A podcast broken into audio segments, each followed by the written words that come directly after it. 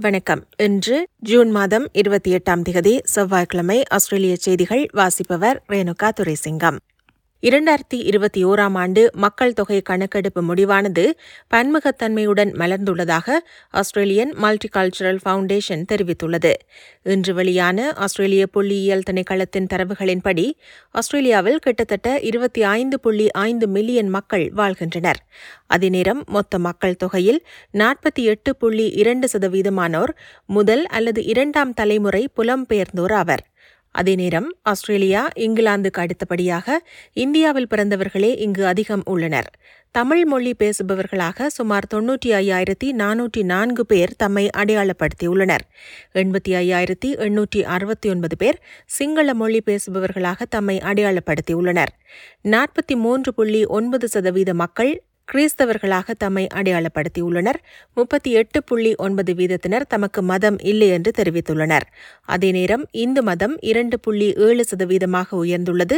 இஸ்லாம் மதம் மூன்று புள்ளி இரண்டு சதவீதமாக உயர்ந்துள்ளது.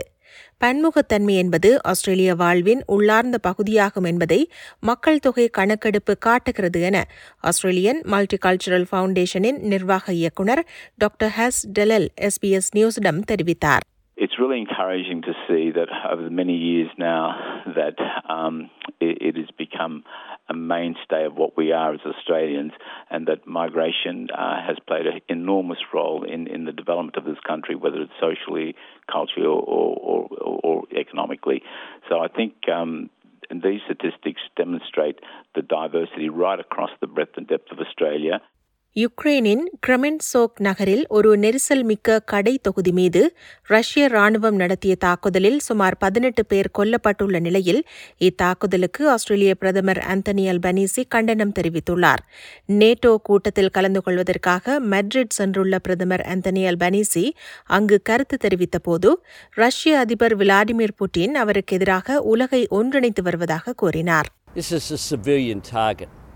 This reinforces the atrocities being committed in this illegal war of aggression by Russia and why it must stop.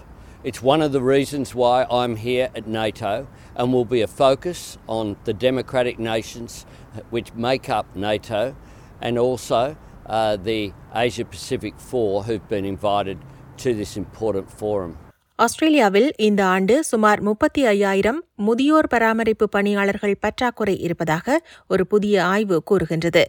அந்த எண்ணிக்கை கடந்த ஆண்டு பதினேழாயிரமாக காணப்பட்டதாகவும் தற்போது இரட்டிப்பாகியுள்ளதாகவும் கமிட்டி ஃபார் எக்கனாமிக் டெவலப்மெண்ட் அறிக்கை தெரிவித்துள்ளது. முதியோர் பராமரிப்பு தொடர்பில் ரோயல் கமிஷன் பரிந்துரைத்த அம்சங்களை பூர்த்தி செய்ய போதுமான தொழிலாளர்கள் இல்லை என இந்த அறிக்கை சுட்டிக்காட்டியுள்ளது குறித்த துறைக்குள் பல பணியாளர்களை உள்வாங்குவதற்கான செயற்பாடுகள் முன்னெடுக்கப்பட வேண்டும் என கமிட்டி ஃபார் எக்கனாமிக் டெவலப்மெண்டின் மூத்த பொருளாதார நிபுணர் கசென்ட்ரா வின்சர் எஸ்பிஎஸ் நியூஸிடம் தெரிவித்தார் The commitments that the Albanese government has made to um, improve the quality of care sector are great, and we should be working towards that. But without the workers, they're not going to be able to deliver those. So we really need to get more migrants back into the sector, but also address some of those underlying pain conditions to attract and retain staff. ஆஸ்திரேலியாவின் பாதுகாப்பு படை தலைவர் மற்றும் துணைத் தலைவர் ஆகியோரின் பதவிக்காலங்கள் இரண்டு ஆண்டுகள் நீட்டிக்கப்பட்டுள்ளது. ஜெனரல் ஆங்கஸ் கேம்பல் மற்றும் வைஸ் அட்மிரல் டேவிட் ஜான்ஸ்டன் ஆகியோர் குறைந்தபட்சம் இரண்டாயிரத்தி இருபத்தி நான்கு வரை தங்கள் பதவிகளில் இருப்பார்கள். தற்காலிக பிரதமர் ரிச்சர்ட் மால்ஸ் இந்த அறிவிப்பை இன்று வெளியிட்டார். There remains work to be done in terms of the Brereton report, uh, and we will continue working that through. And to that end, the extension of General Campbell's term, I think, is completely appropriate um, and will serve the nation well in the full implementation of the Brereton recommendations. நாடு முழுவதும் Covid தொற்று காரணமாக மேலும் எழுபத்து நான்கு பேர் மரணமடைந்துள்ளனர் New South Wales மாநிலத்தில் கோவிட் தொடர்பிலான மேலும் நாற்பது இறப்புகள் பதிவாகியுள்ளன அங்கு புதிதாக எட்டாயிரத்தி அறுநூற்றி இருபத்தி மூன்று பேருக்கு கோவிட் தொற்று உறுதிப்படுத்தப்பட்டுள்ளது விக்டோரியா மாநிலத்தில் புதிதாக ஏழாயிரத்தி எழுநூற்றி ஐம்பத்தி எட்டு பேருக்கு தொற்று உறுதிப்படுத்தப்பட்டுள்ளது. பதினோரு பேர் மரணமடைந்தனர். மேற்கு ஆஸ்திரேலியாவில் புதிதாக நான்காயிரத்தி எண்ணூற்றி பத்து பேருக்கு தொற்று உறுதிப்படுத்தப்பட்டுள்ளது. நால்வர் மரணமடைந்தனர். குயின்ஸ்லாந்து மாநிலத்தில் புதிதாக ஐயாயிரத்தி இருநூற்றி அறுபத்தி எட்டு பேருக்கு தொற்று உறுதிப்படுத்தப்பட்டுள்ளது. பத்தொன்பது பேர் மரணமடைந்தனர்.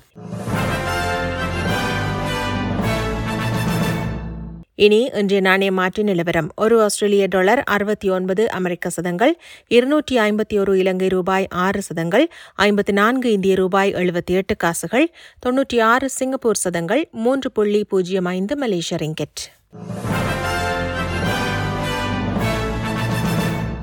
நிறைவாக நாளை வானிலை முன்னறிவித்தல். பெர்த் வெயில் பதினெட்டு செல்சியஸ் அட்லைட் மழை பதினைந்து செல்சியஸ் மெல்பர்ன் மிகமூட்டமாக காணப்படும் பதிமூன்று செல்சியஸ் ஹோபார்ட் பிற்பகல் மழை தூரக்கூடும் பதினைந்து செல்சியஸ் கன்பரா மிகமூட்டமாக காணப்படும் பன்னிரண்டு செல்சியஸ் சிட்னி மிகமூட்டமாக காணப்படும் பதினேழு செல்சியஸ் பிரிஸ்பேர்ன் மிகமூட்டமாக காணப்படும் இருபத்தி ஒரு செல்சியஸ் டாவனிலும் மிகமூட்டமாக காணப்படும் இருபத்தி ஆறு செல்சியஸ். இத்துடன் எஸ்பிஎஸ் தமிழ் ஒலிபரப்பு வழங்கிய ஆஸ்திரேலிய செய்திகள் நிறைவு பெறுகின்றன.